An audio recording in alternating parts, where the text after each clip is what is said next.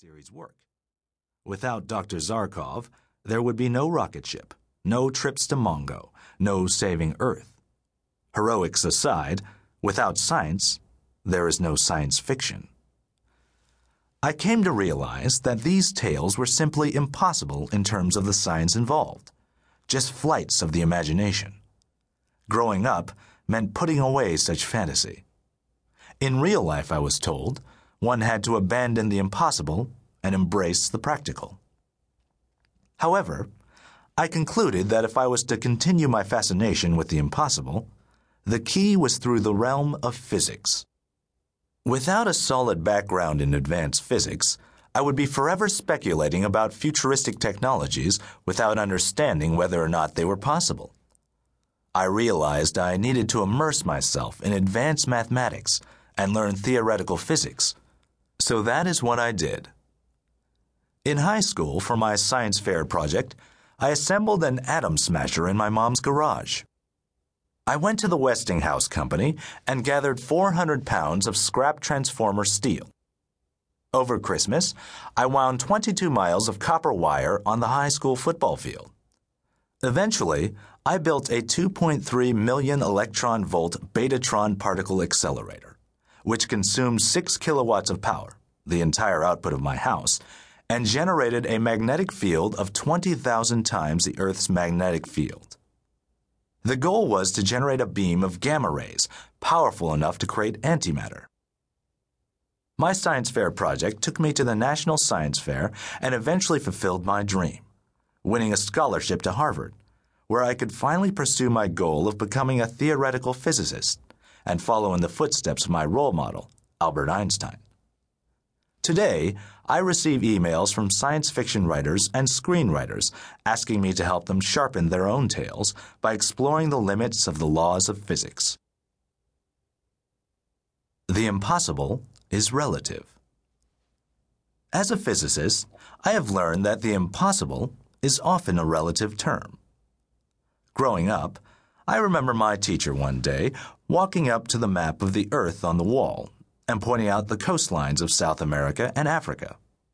Wasn't it an odd coincidence, she said, that the two coastlines fit together, almost like a jigsaw puzzle? Some scientists, she said, speculated that perhaps they were once part of the same vast continent. But that was silly. No force could possibly push two gigantic continents apart. Such thinking was impossible, she concluded. Later that year, we studied the dinosaurs. Wasn't it strange, our teacher told us, that the dinosaurs dominated the Earth for millions of years, and then one day, they all vanished? No one knew why they had all died off. Some paleontologists thought that maybe a meteor from space had killed them. But that was impossible, more in the realm of science fiction. Today, we now know that through plate tectonics, the continents do move, and that 65 million years ago, a gigantic meteor measuring 6 miles across most likely did obliterate the dinosaurs and much of life on Earth. In my own short lifetime, I have seen the seemingly impossible become established scientific fact over and over again. So is it impossible to think we might one day be able to teleport ourselves from one place to another, or build a spaceship that will one day take us light years away to the stars? Normally, such feats would be considered impossible by today's physicists. Might they become possible within a few centuries? Or in 10,000 years, when our technology is more advanced? Or in 1 million years? To put it another way, if we were to somehow encounter a civilization 1 million years more advanced than ours, would their everyday technology appear to be magic to us? That, at its heart, is one of the central questions running through this book. Just because something is impossible today, will it remain impossible centuries or millions of years into the future?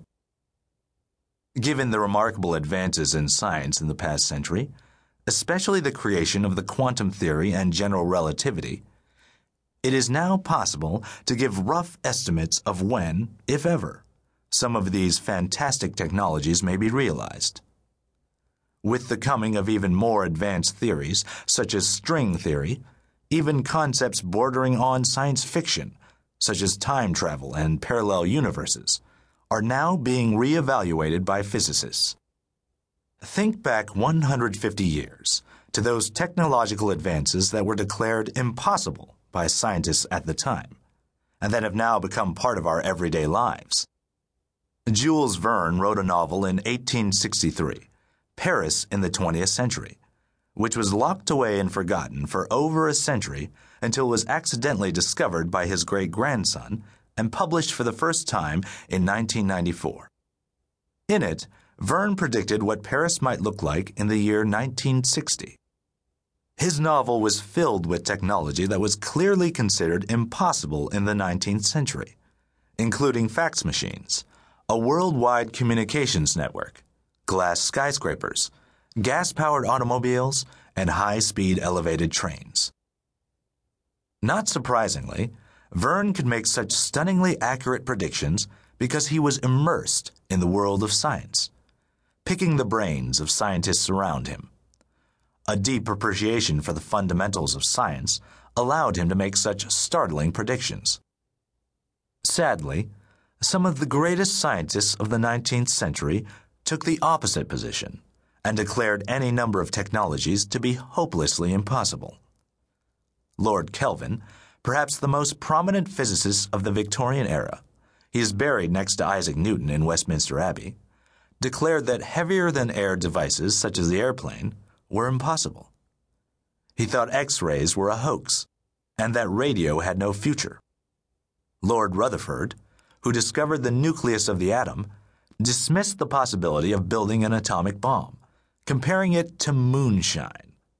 Chemists of the 19th century declared the search for the philosopher's stone, a fabled substance that can turn lead into gold, a scientific dead end.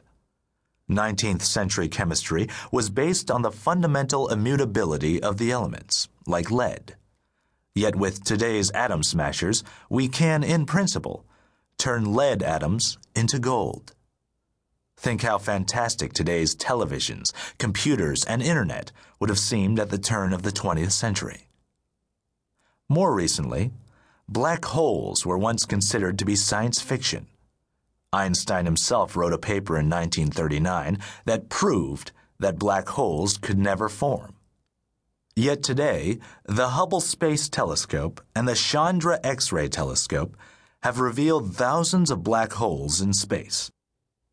The reason that these technologies were deemed impossibilities is that the basic laws of physics and science were not known in the 19th century and the early part of the 20th. Given the huge gaps in the understanding of science at the time, especially at the atomic level, it's no wonder such advances were considered impossible.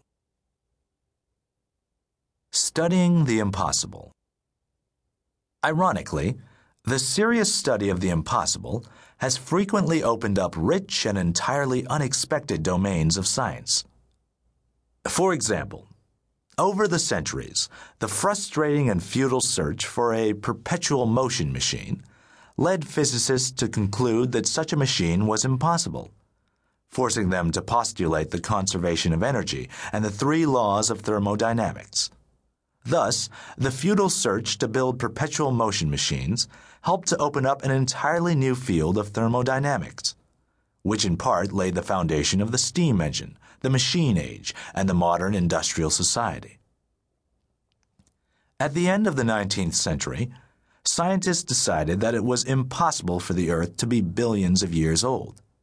Lord Kelvin declared flatly that a molten Earth would cool down in 20 to 40 million years, contradicting the geologists and Darwinian biologists who claimed that the Earth might be billions of years old. The impossible was finally proven to be possible with the discovery of the nuclear force by Madame Curie and others, showing how the center of the Earth, heated by radioactive decay, could indeed be kept molten for billions of years. We ignore the impossible at our peril. In the 1920s and 1930s, Robert Goddard, the father of modern rocketry, was the subject of intense criticism by those who thought that rockets could never travel in